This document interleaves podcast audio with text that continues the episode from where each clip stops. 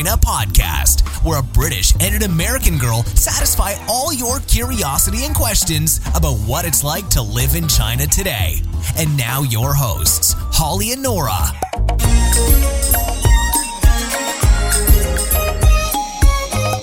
Hey everybody, we're back on the show. Hello. And um, we're definitely kicking ourselves because we were talking about how balmy and summery it was just a few weeks ago. And now, for the first time ever, at least in the last six years that I've been here, we've gotten snow in Shenzhen. First time in 130 years. Oh. Now, several people have told this to me, um, but yesterday I actually did some Google searching and uh, there was nothing to prove this. Oh. So, but how, where's this number come from? Don't know. Oh, there's no, there's nowhere to prove that. No, it, there was no article, long, but a couple or of- that there's snow. There was snow. Oh, there was, def- I mean, I didn't see it. I just heard. quite a few unrelated people told me there was snow. Hmm. But this year, 130 years, don't know where that came from. Well, I'm not. I mean, it's definitely the temperatures have been so much lower. Unusual. Yeah, than ever that I remember before. I'd be interested to know if there's anyone who knows anything about weather, Climate change. climate change out there. Yeah, I was going to say climate change, but I thought, is that right? Is that the correct thing to say? yeah, if you know why the temperatures have dropped, like not just a little bit, like 15 degrees below what it normally is. We're usually cruising at a nice 15 between 15 and 20. Even in the mm-hmm. winter, it's comfortable. Yeah. And then when it drops to two two degrees, and you just don't know what to do with yourself, quite frankly. Yeah, well, the thing is, like, it's not the same as being home when it's that cold. Because when it's cold here, nobody has any. Like, the buildings are all built to be as cool as possible. Yeah. Because the summers are so hot. So there's no insulation, there's no heating. So we're sitting in the office right now. I've got a jacket on, and then on the top of my jacket, I've got another sweatshirt on, and a, underneath my jacket, I also have a long sleeve shirt and a short sleeve shirt, and I have two pairs of socks on because it's just like sitting in the cold. You know, Yeah, you just don't hard. escape the cold. There's nowhere that you go that's actually heated, so it's it's pretty brutal. Yeah, sometimes you you have to go inside and put more clothes on. Yes. That's what I find most of the time. Yeah, yeah, because like the air just like sits Yeah. inside. I'll get home and end up like, obviously, instinct like instinctively you take things off, but in the end, I just by the end of the evening, I've got like blankets and dressing gowns and I cooked our whole evening meal last night wearing still wearing my jacket Yeah. and my scarf Yeah, in the I've kitchen. done that. Could barely see around it. I was wearing this huge scarf, but At I least- couldn't bear to take it off. At least if you're in the kitchen, if you can if you can create heat in one room, then that's nice. yeah, that's true. Like, just it's- like turn the oven on We've- just for the heck of it. Right. we've got one heater. We had two, one broke anyway. So we've got one heater for the whole for two of us in we've got quite a big apartment, so it's trying to fill up all that space. Mhm. So before I like it's usually before I go to bed. I don't know, he he can do whatever he wants. um and I'll put the heater in the bedroom and it's quite nice. It's not warm by any stretch of the imagination, but it's Yeah, I was gonna say you with can ours. feel the difference. Yeah, because our bedroom, the the master bedroom in the apartment, is a big room and it has Mm. high ceilings, and the heater that we have is just a piece of crap. It raises the temperature maybe five or six degrees, which is it is it definitely is noticeable. It Yeah, feels that's it. warmer, but it doesn't really get warm warm No. until about six thirty in the morning, which is right before I start to wake up. Six. Th- does it get warm? See, I don't even know. If you leave it on happening. like all oh, night, Oh, God, oh, I haven't done that. Yeah. I'm afraid to, to be honest. Yeah, I leave it on all night, and it yeah it starts it starts to get really the perfect temperature right before I have to wake up and get out of bed and go to work. What? But Yeah. anyway, enough of our complaining. I'm sure there are a lot of places that are buried in snow and ice. Yeah, but those places have heating. That's the difference. I don't mind cold outside. That's where it should be cold, but not in. leave you cold outside. Yeah, Did we have any comments or reviews? This yeah, week? we've literally. I've, I've got four pieces of paper of comments and little things to Oh, tell you about. Oh, so we've got a review from someone called Jen C, with two E's, Oh. from Australia. And Jen says, Thanks so much, girls. I found your podcast in the weeks leading up to my leaving Australia for a three month stay in Wuhan, China. It was such a comfort to hear from two China experts, such as experts, such as yourselves. Huh, yeah.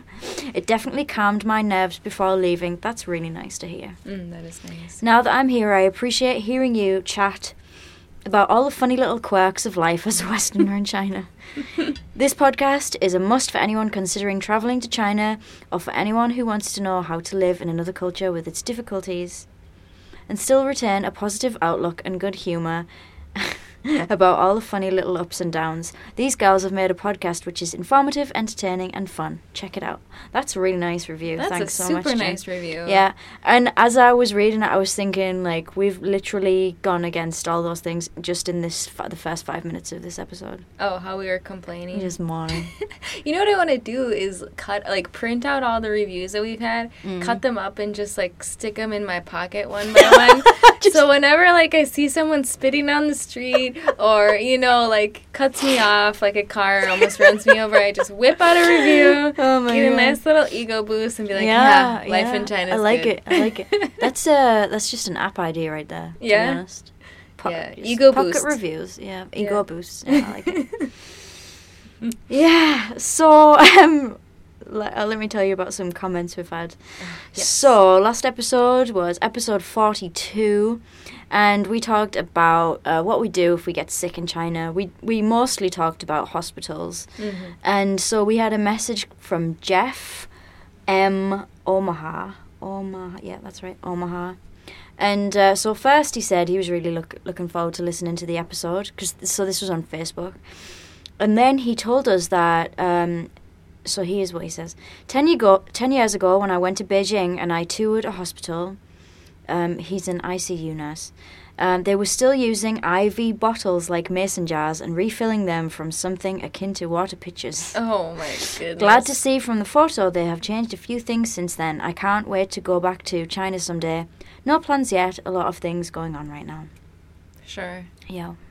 Yeah. Wow. That's interesting. I can just imagine them just so like can pouring I. a picture It's very of yeah. I have a very clear just like image of what it open is. vats of and they're just like sticking the tube into Yeah, like something from the 19th century, basically. That's what I'm seeing. like some kind of a crude pool filter- filtration system yeah. pumping things into Ugh. people wow yeah yeah, that's gross. i'm sure that they've made leaps and bounds since 10 years ago Yeah. Well, ah, that makes me kind of want to jump like way forward to tell you about the fact. Can I do that? Can I jump? And then I'll come back. do it So, talking about hospitals and mm, more about um, surgery, actually. So, you may remember a long time ago, and unfortunately, I couldn't find that I couldn't remember which um, episode I mentioned this in. Um, so basically, this the article that I covered was about two scientists, one Chinese and one Italian guy, surgeon, who reckoned that they could very soon do a head transplant, perform a head transplant in China. Do you remember? yeah It was a while ago now. So basically, i'm still confused in what situation would you need that to happen Uh, well, the guy. i mean either got a healthy head or a healthy body yeah, You're gonna So- decapitate somebody in order to save their head or are you gonna head. In this situation, they want to save the head. so There's- there's- so oh There's maybe a story. okay yeah. maybe i'll so you'll you. find out why specifically they want to do this. So, so it's happened basically. So Oh. they were talking about not on a real A human- person. oh. No, no, no, no, no, no, no. Um, they've actually managed to perform a head transplant on a monkey. oh Yeah. oh. So I liked. No, I did. When I say like, this is obviously very relevant to um, Jeff's or, or last episode and what Jeff just said about how it used to be. Um, but also because it's the year of the monkey coming up, so I thought that was a bit relevant. Sorry to be a bit. I'm not trying to be crude or anything. This is just you know. Uh, so basically, yeah, they've performed a hair transplant in Harbin. Uh, I'm wondering if it's just so cold up there that everyone's just gone mental.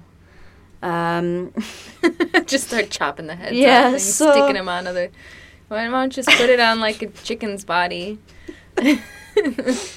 So, this is according to New Scientist.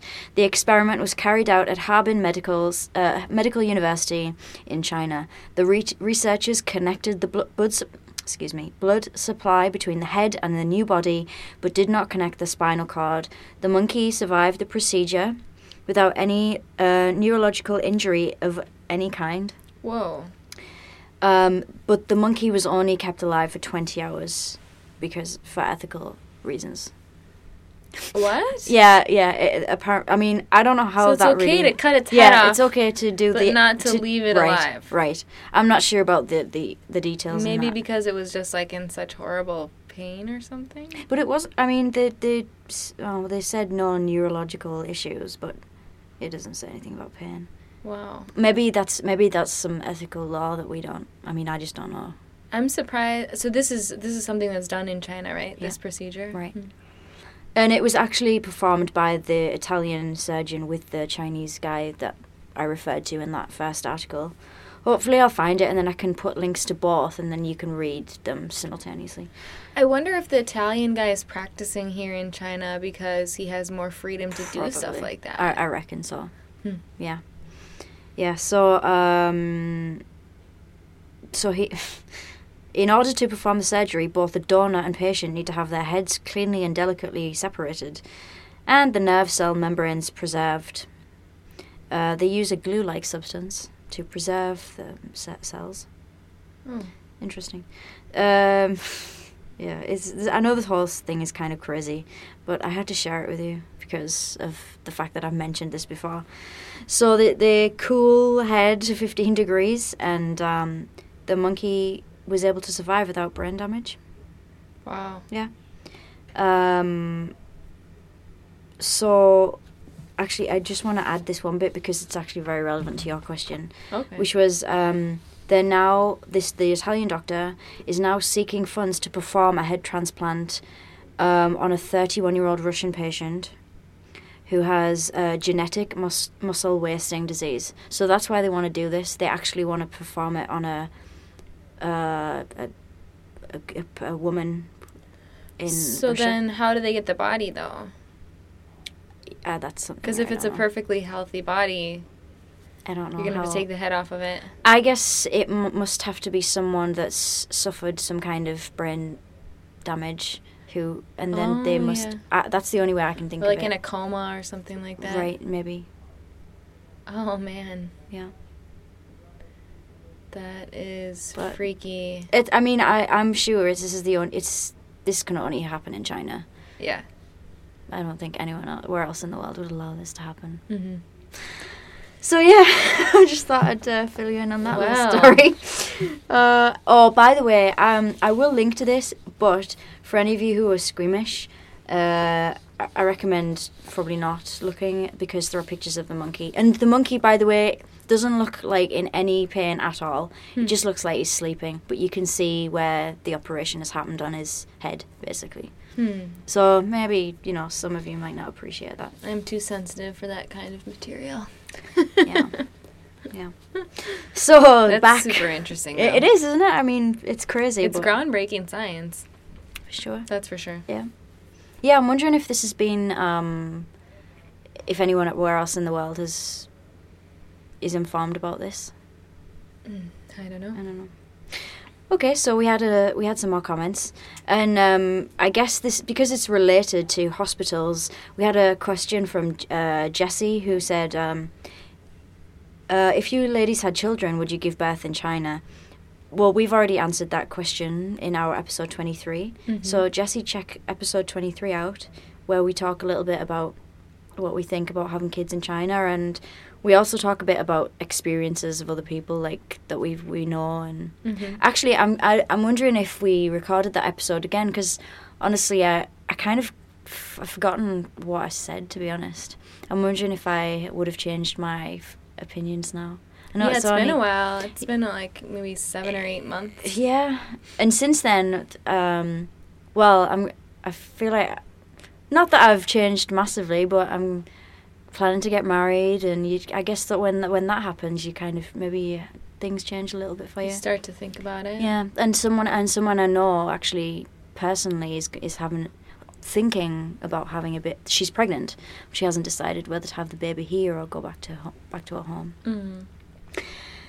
Yeah. So Jesse, you can check our episode twenty three out. Um, Inez says that um, I laughed so hard I remember the pee experience, one of a kind. Oh, So we do mention in our episode forty two about like the strange um, tests that you have to do. One of them being peeing in a cup. Which is not an unusual test to do. What is unusual is that they give you a cup with no lid Right. That yeah. that you have to carry yourself throughout the hospital and put it on a tray with everybody else's pee cups. Yeah. Which is a very odd experience. the thing is, I think a lot, you know how we- we can be squeamish about wee and poo and blood and stuff and sick. I feel as though like Chinese people don't really have that because they spit everywhere, and that that sometimes that can turn my stomach if I'm completely honest. Especially when it's in the elevator. It's like in a closed space it's- and it's just yeah. like googling up at you. It's like that, that's gross. yeah, Yeah, so I feel as though no one minds putting their pee next to someone else's pee and having to see that The pee rainbow. the pee rainbow. indeed. I've seen some crazy colors of yeah, it shouldn't be that. Like I mean, that. they just have all these this pee laid out, and you you'd think it'd all be similar color, but it's like a rainbow. It's amazing. Sorry, this is gross. uh, it just made me think about. Have you ever taken uh, dissolvable vitamin C? no, That does strange things to your pee. does it? So does eating beets. Whenever I eat beets, like Really? boiled beets, then my pee is like orange, orange, like really orange. Wow. Well, as long as it's not purple. radioactive. Anywho, I don't know why we've gone down this gross path, but we're we're twisted, Holly. That's why we're here in China. Yeah, you got to be a little bit twisted to live here. I Yeah. think. Yeah. Yeah, what what's that? Um, there's like a quote. You don't have to be mad to live here, but it helps. yeah. Kind of thing. Indeed. So we've got another comment. Uh, so um, three episodes ago, we did an episode about blogging in China, Mm. and that question came from Heather, and she's actually gotten back to us, and she is in China now. So she says, "Hi, Holly and Nora. I hope this comment sticks. The last one seems to have disappeared. Uh, it's actually it is actually there. It's on Facebook, and on uh, episode forty." So if you're interested in blogging in China, go and listen to the episode. She says, Thank you for answering my question. I giggled throughout the entire episode. Are we that funny? I had know. no idea, to be honest. It makes me feel so good though that people are entertained by Yeah. our jibber jabber. Jibber jabber, indeed. Uh, she says, uh, No worries, we downloaded a VPN before leaving the States, yet I have to admit, after a week of using it, it's becoming a little finicky. Mm. Yeah, we, the, yeah, there are issues right now. We don't need to go into it, but None of them are perfect. None of Mm-hmm. She says, uh, I went with Tumblr for the blog platform because it is unblocked in China.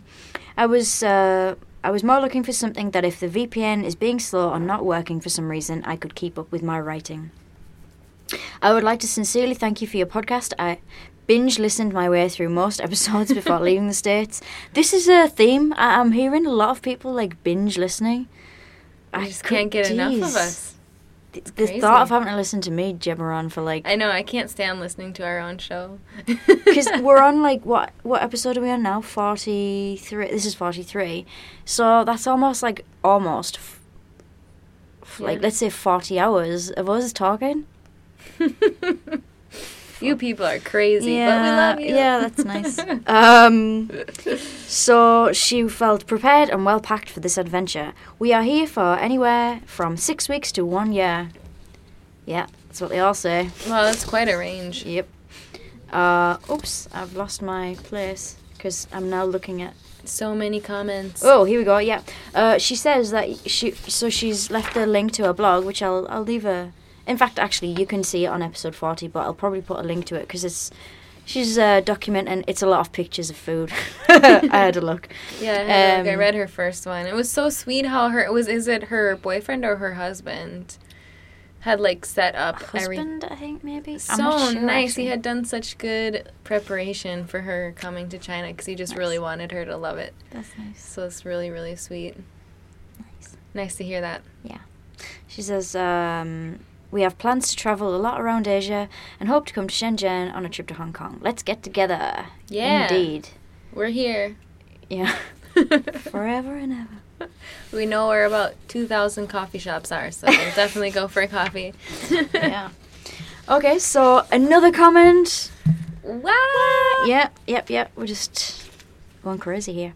So this comes from Angelo. Do you remember Angelo? Oh, I remember Angelo. 42? We've been teasing him because he's so cute. Yeah, so um, he says, Hi there in podcast land. First of all, that's some great stalking. I, it didn't take me a lot of effort. he used his Facebook, right? Mhm. So yeah, if you use your Facebook, we can see your public see profile. I thought I had my information well hidden. Think again. Yeah. Uh, I'm enjoying life in my mid 20s, therefore, I'm more than okay with people calling me a young man and or a cutie. So thank you. We're at that age. I feel like now I've gotten to the age now that I hit thirty, I can start like pinching people's cheeks and oh, calling them Oh, okay. cute. Oh, Oh, bless, bless him. so cute. Now for my question. I'm lucky enough to have a, ra- a rather abrupt trip to China next month. This will give me the opportunity to celebrate Chinese New Year. Yeah. But to be honest, I've no idea how this is celebrated.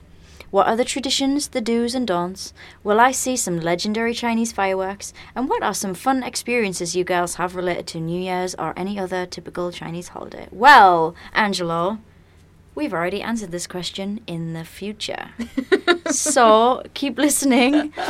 Um, I reckon, I think you should probably listen to episode 45 and you may hear some stories. Just mm-hmm. saying, might, you know. Mm-hmm. Yeah. Mm-hmm. But if he's already here by the time the show is aired for Chinese New Year, Mm. then I would suggest, as a little tip, to try to experience the Chinese New Year outside of the big cities. Yeah. Like the big, big ones. Probably not not a lot's going to go on if you're inside the city. Yeah, because gonna be most people. quiet. Yeah, because most people tend to leave. You know, maybe Beijing is a little bit different because it's the capital, Sure. but probably a lot of people leave Shanghai. Definitely, a lot of people leave Shenzhen.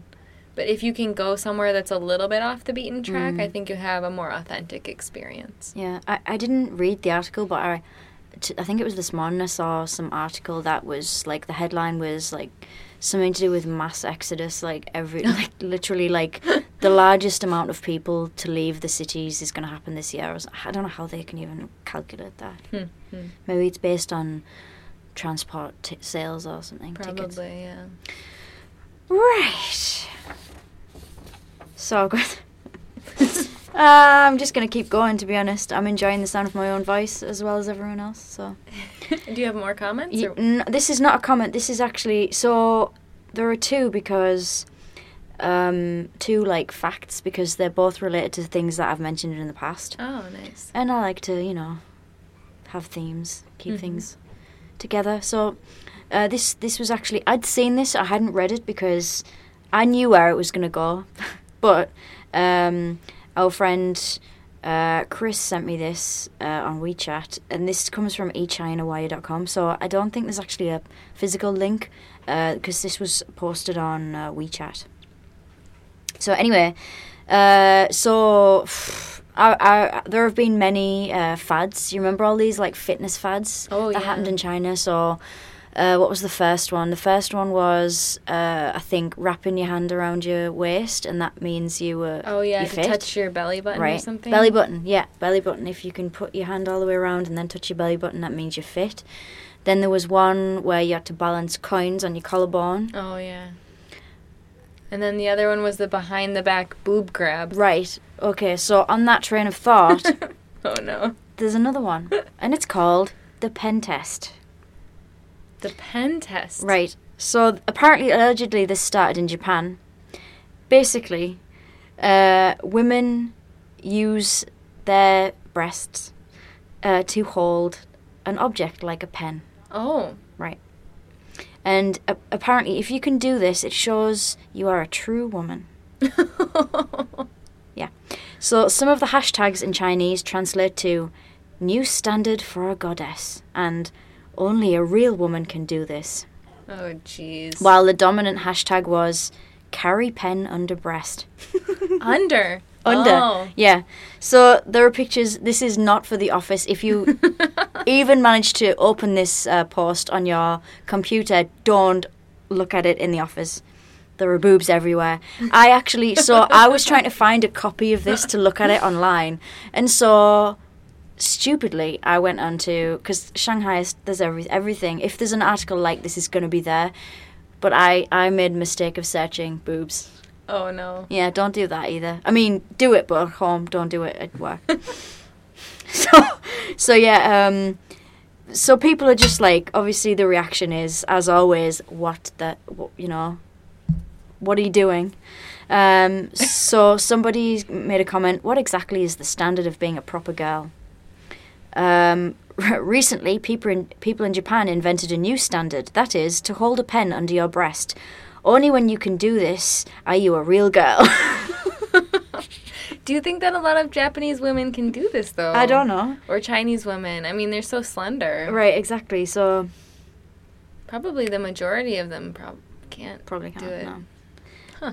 Yeah. So someone who posted pictures of herself completed the pen test and said, "I can't touch my belly button from my back, nor can I hold an egg on my collarbone. That means I'm a fat person. Luckily, this trend saved me." that would be something I would Oh, probably be able to write. Because the heck to it, I'm not going to be able to do anything else. But I could probably uh, hide a pe- hide a pen. I'd lose it probably. Probably a whole pencil case, in actual fact. Um, so Deborah Gross from uh, Distractify.com wrote, "Girls, I'm going to give to you straight. If you're an A or a B cup, this test isn't going to work for you. The pen will drop, or it will drop. Then, according to Chinese pop culture, you're not A, a true woman, and B, beautiful." Hmm. If you're a full or B cup, the pen might stay for a bit, but then the second part of the test, or what it was back in my day in high school, you lift your arms up, boom, pen is going to hit the floor. Oh wow! So there are women who can do this with their arms I up. guess so, yeah. Wow, you'd have to be pretty well endowed. I think. If if you're a that. if you're a C and up, I feel like this test was made for you. Maybe even may, maybe even consider moving to China. You'll be the definition of hotness there. Oh man. so I, you know, I've jibber jabbered a lot, but That's good stuff. I'm though. glad. I'm glad that I was able to tell you. Oh, Do you feel more light enlightened? Do you feel more aware of Chinese culture? Do you Yeah. want to come to China now? Yeah. yeah, So profound, Holly. I know, I know. So here's our question. Okay. Let's get on to the real hardcore stuff. Let's do it. This uh, our question comes from Mariana Palm. So you may have you may remember her name because she also left us a previous question, which was episode forty one, and um, so she's she's moved from the UK. She's originally uh, from Mexico or, or is Mexican. Don't know if that means she's from Mexico. I, don't- I don't know. I'm sorry, Mariana. So here she says, "I'm a big fan." And I hope you and Nora know how useful your content is. So this message we had gone backwards and forwards several times on Facebook, so she was talking to me. I'm living in Wuxi. My husband was relo- reloca- re- relocated here by his British company. Which brings me to another point. Perhaps you can consider for another podcast. Well, we did, and here we are. Haha. Often expats come to China with a partner or spouse. Mm. True. If you're in your 30s, or 29 to be exact, uh, how can you best use your time here? Besides learning Chinese, perhaps ways of advancing your career by securing a better job than back home. Thanks. Mm. That's a good question. That's a great question. And it just so happens that Nora and I are in this similar age range we're in the box. to answer that question. Mm-hmm. We also have other halves here, although we didn't come with them, Mm-mm. but still. We didn't come with them, but you know the timing is really interesting because sometimes I feel like we we're staying more for his job, and sometimes I feel like we're staying more for my job. Right. Like you kind of trade off these positions Yeah. So at any given moment, if the, if you have any changes throughout your stay, at any given moment, things might shift for you. So I feel like even if you're the one who got the job and came over to China, Yeah. your significant other might find something and then you might find yourself in this Right. situation. So this is a really interesting question that I love to talk about. Well, first off, I want to say I think one of my biggest mistakes when I first came to China was that I was too hard on myself. I I thought I forced myself to say, okay, I have to take advantage of every moment to learn Chinese, like Mm. really like study hard, get out there on the streets and you know, if I wasn't able to do that, then I would feel really guilty that I wasn't like taking advantage of the opportunity. Mm-hmm. And that's something that I think kind of made I, I set my expectations too high. And that's not always a bad thing, but I think if I had set more feasible, like I was expecting to learn Chinese in hmm. a year. And when I didn't, then I was disappointed. Yeah. And I don't think that's the right approach. I mean, I think it's good to push yourself, but at the end of the day, you're also living your life. You're going to be experiencing a lot, not just, you know, in terms of linguistics. So I think setting some moderate to light goals in terms of language learning will actually go a lot farther than being really aggressive and saying, okay, Right. I'm going to study every day for two hours and I'm going to, you know, I'm going to be speaking conversational Chinese mm. in, you know, three months or something like that. Yeah. Sometimes I think it's almost puts too much pressure and then you just kind of like fold into yourself. Yeah, you get disheartened. Yeah, Mm-hmm. and I think I think we've talked a little bit briefly about how I think we both agree like studying in smaller chunks, like bite-sized chunks, is is probably worth more than trying to sit down for hours at a time and study. hmm It's just just like overload, you know.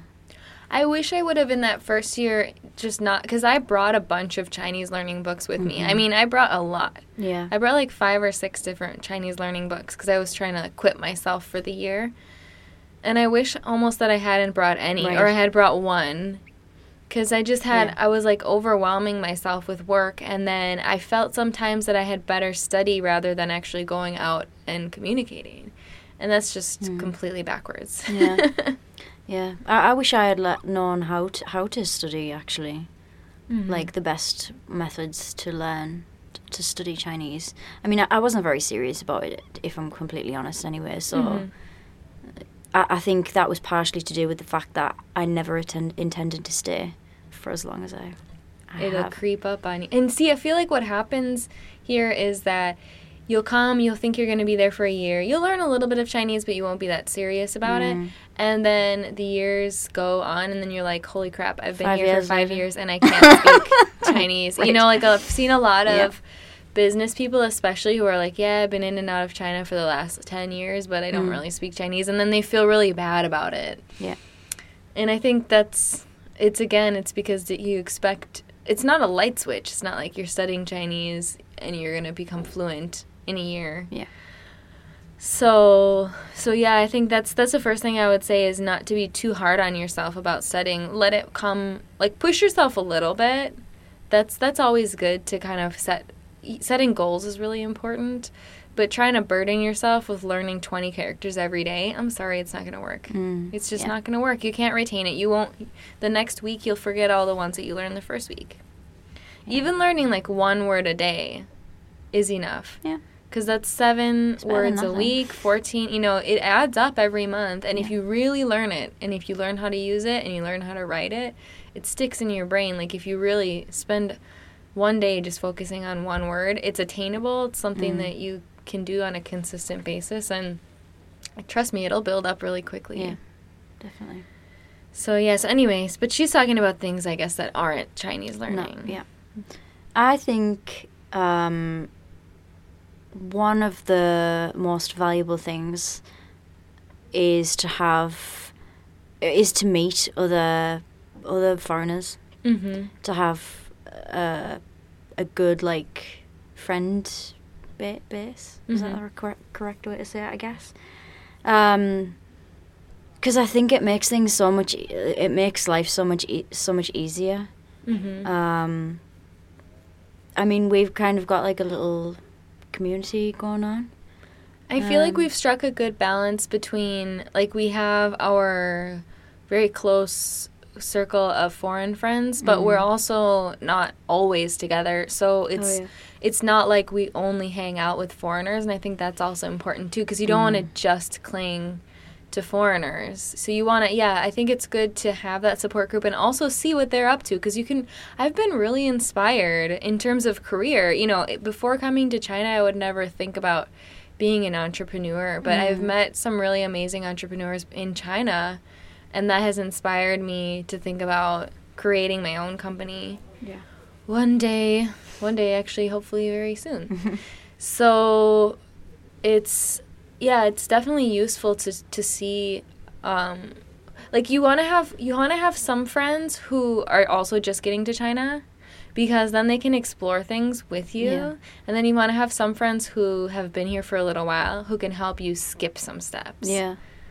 Yeah, I wish I I there are some things that it just took me forever to realize, you know, and I I almost feel like why didn't I know that? And one of the, I think one of the main reasons was because I was predominantly with uh, another foreigner who was at the same level as me with everything. Like we Yeah. arrived at the same time, so we didn't we we just struggled together instead of really knowing anyone else who could help us. Mm-hmm. Yeah. Yeah, definitely. Definitely. And yeah, like I said, you can like you can figure out what those people are doing and if you're interested in anything that they're doing career-wise, it's the perfect opportunity. What's really cool about being in China is that because of the lack of foreigners here, you can often kind of skip through rungs of society. Like if somebody is a president of a company and he's a foreigner, Mm. it's much easier to access them here in China Right. than in the states. Like quite a few, it's become popular. So Shenzhen has Tencent, which is like one of the largest development companies in the world, if not in in the whole world, the largest.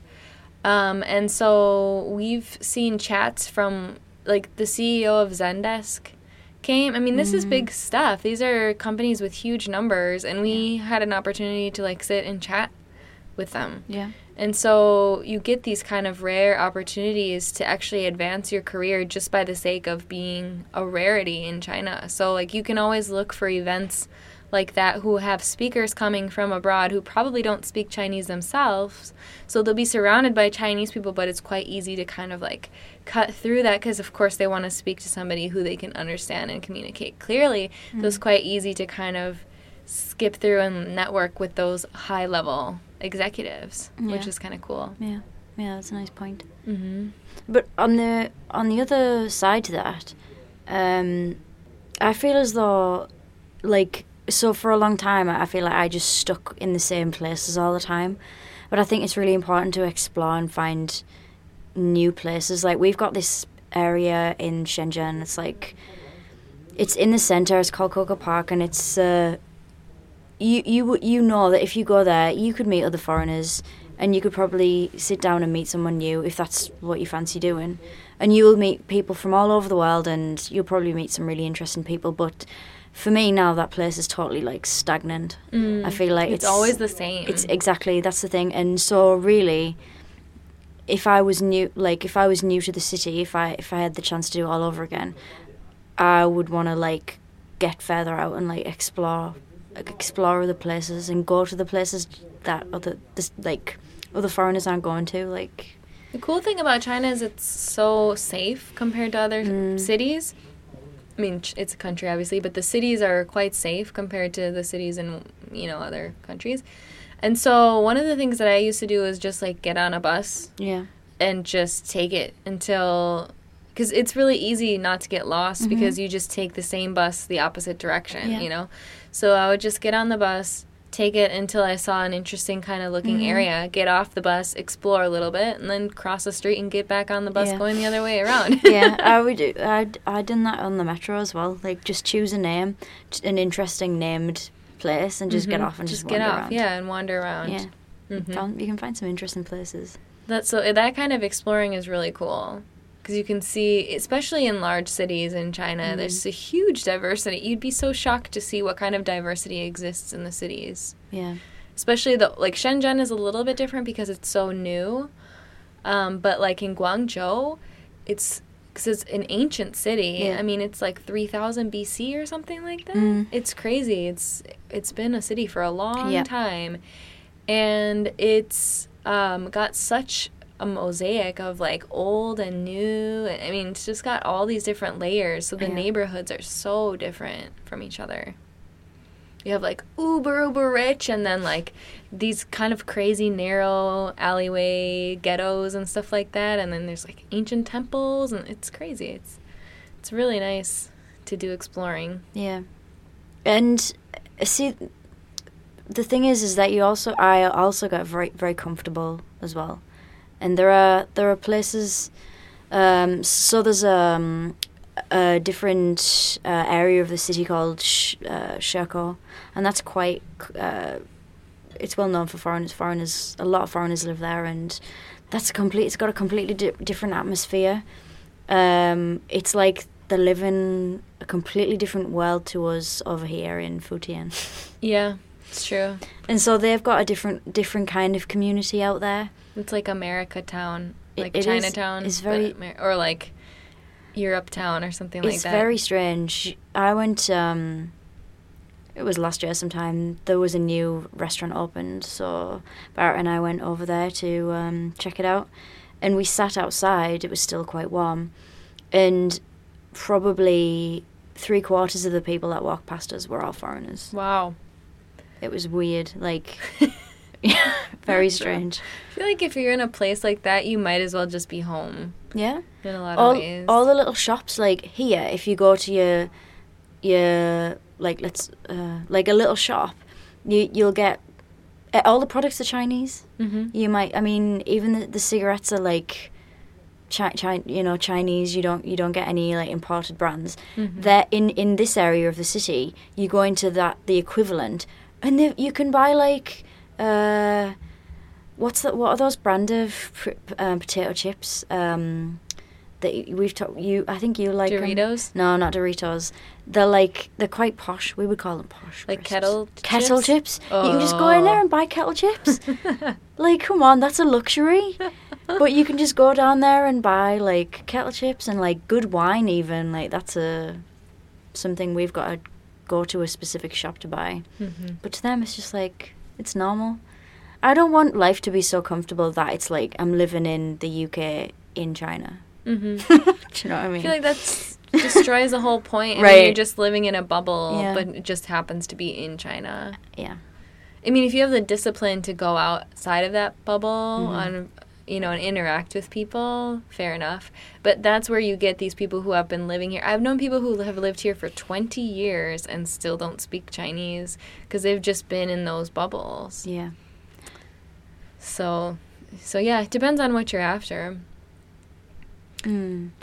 There are there are lots of like activities. If you, I mean, we're in like WeChat groups with lots of foreigners, and it's amazing. Like before I joined, like got in these groups, I had no idea the kind of things that was going on in the city. Mm-hmm. Like, it literally, if you want a home from home, there there are classes for everything. There's groups for you know like oh learn how to use essential oils or Mhm. uh, make your own soap or all of these like classes, and it's Mhm. actually amazing. I mean.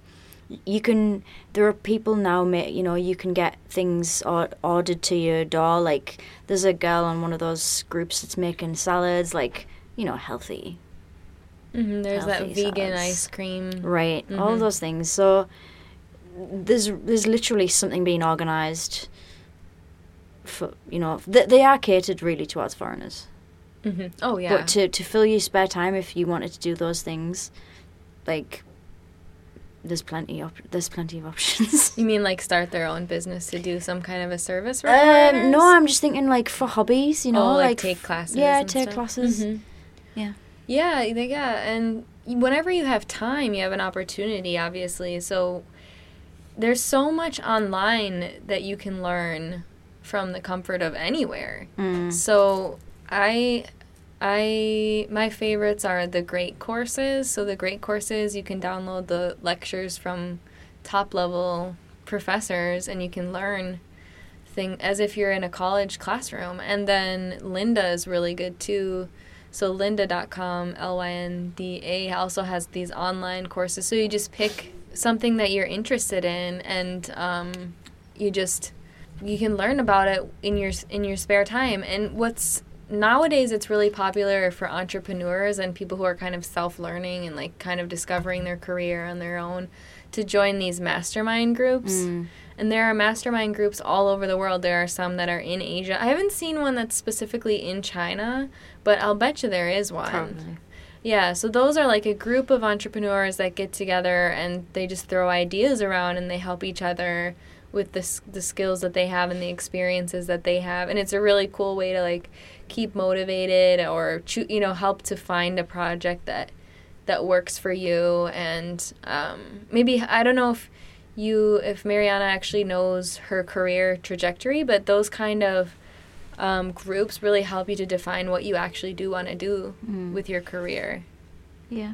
Yeah, I think that's a nice idea, especially if she's wanting to start a business or something. I mean, a lot of people do automatically just fall into teaching here, but there are a lot of other options. Mm-hmm.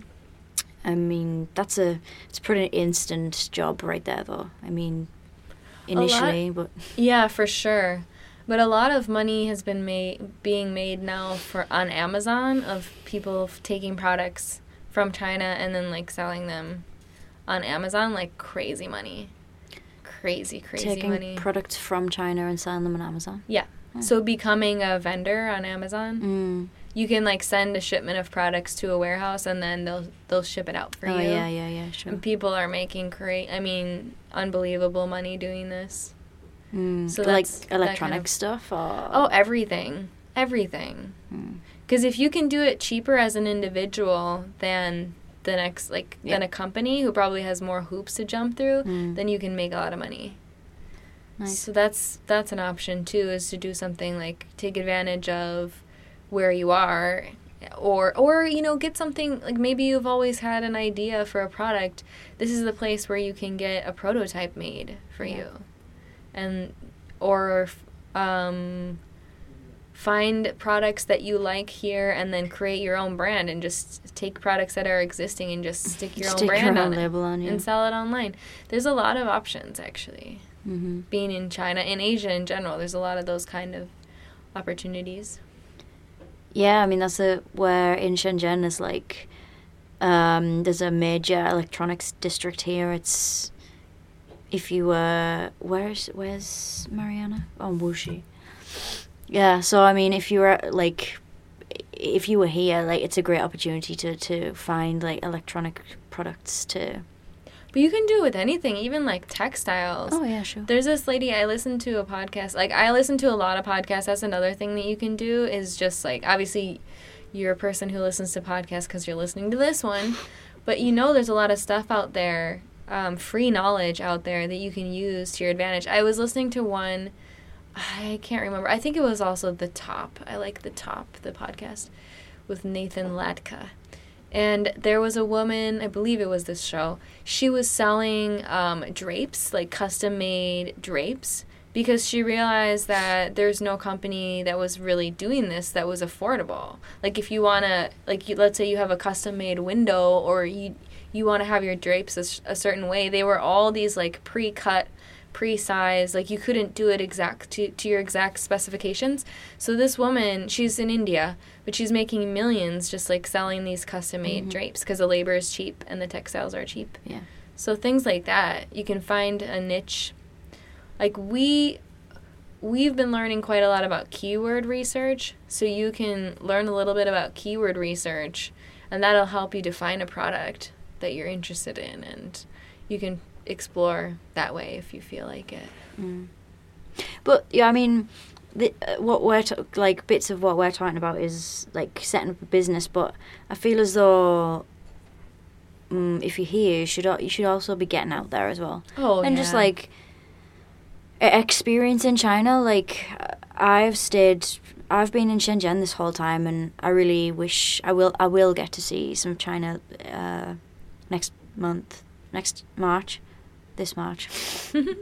Um, but if you've got the opportunity to do a bit of traveling, I mean, like Nora says, very safe here, and it's Mhm. pretty cheap to travel as well. Mhm. So if you if you're not working, then do some traveling as well. even day trips a lot of the bigger Oh, yeah. cities have these interesting you know they Yeah, have hot springs or little hiking trails so you'd be surprised what you'd find just outside of the city Yeah.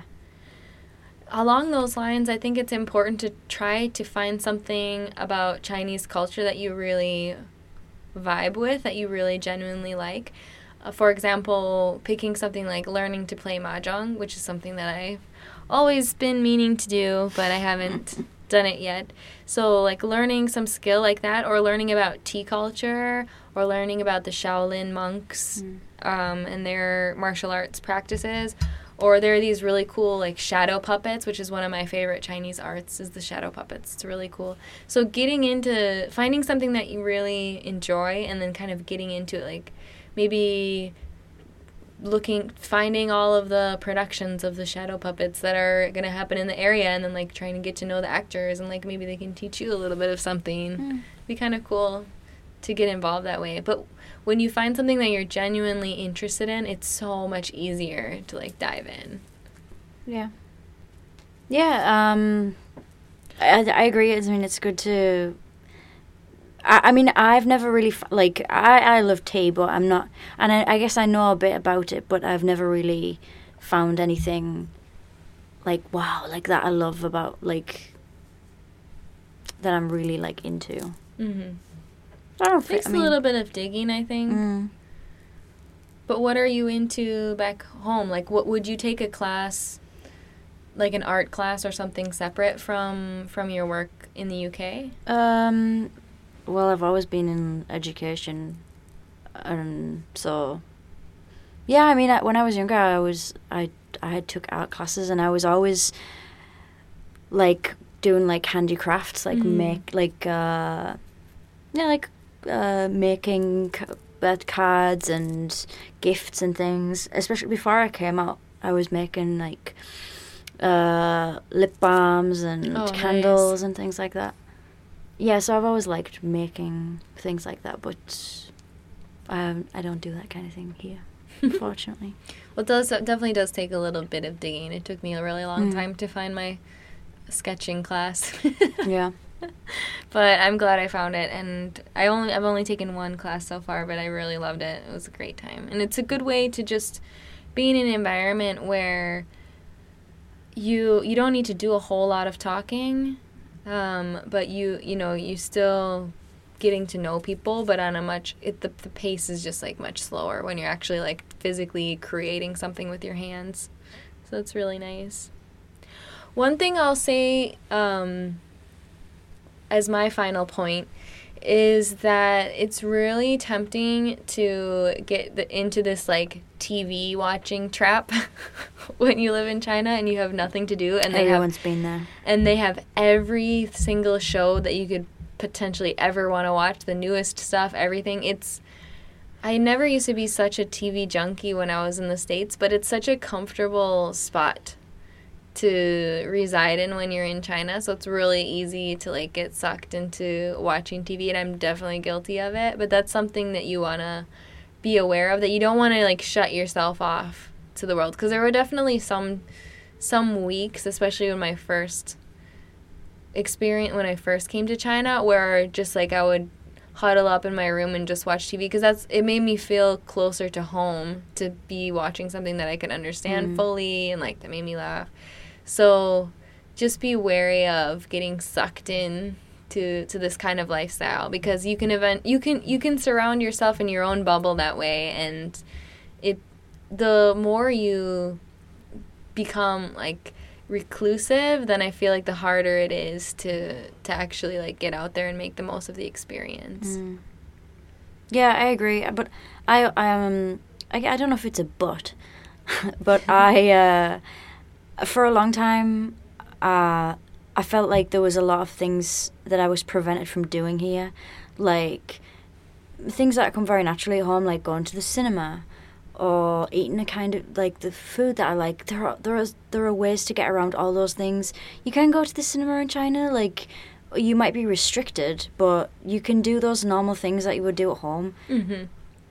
As well as like in be, being in China. Like you can't ignore that fact, which is, you know, we mentioned with like live if you live in that area of Shekou where, you know, it's like it's like living in the US or the UK. There's nothing there's there's nothing different about it. Um, I guess it's having the life you want, but c- coinciding with with the Chinese culture as well. I guess Mm-hmm. Li- having both like side by side. Just don't let your life stop when you're here. It's it's really Yeah, a big that's it. tendency for people to just like kind of let their life in a way like stop, like lose sight of any goals that they have in general Mm. for their career or for, you know, higher education or whatever. They say, "Oh, well, I'm in China now, so I can't really work towards those things." But that's really not true. Just like Holly's saying, you can you you can just do it but still be here in China. You can find a way. Yeah. Yes. Cool. Well, I hope that that was insightful and that it inspires you to do some things outside of just learning Chinese, just learning Chinese while you're in China. And if any of you out there are living in China and you have gotten involved into some like subculture or some communities, we'd love to hear about it. So put your comments on our Facebook page or on writtenchinese.com slash episode 43. Yeah, I want to check that. I think you're right. I think it's 43. It's for, it is 43. There you go. Yeah. Yeah. And then I'll leave you with a Chinese word of the day. So the word of the day is hobby. And a hobby is ai hao. So ai hao is literally it sounds it's it's like love love good. Ai how. Except Yeah. for instead of pronouncing good like usual, like ni hao, where it's the third tone, it's the fourth tone. So I how.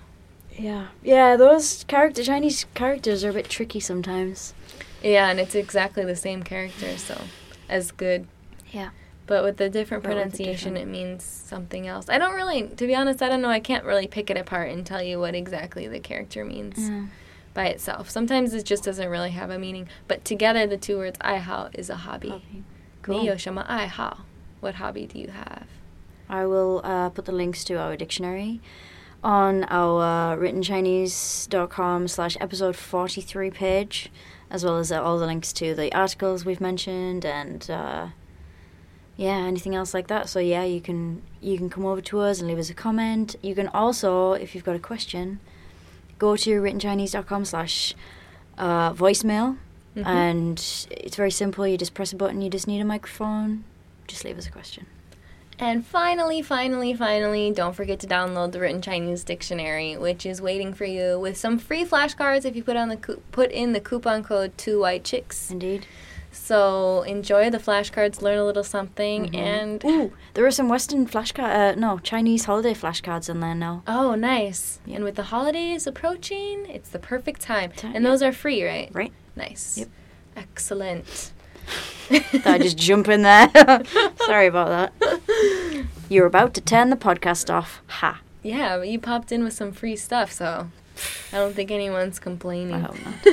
Alrighty, buddy. All right, everybody. All right, everybody. Have a great week. We'll see you next time. Bye. Bye.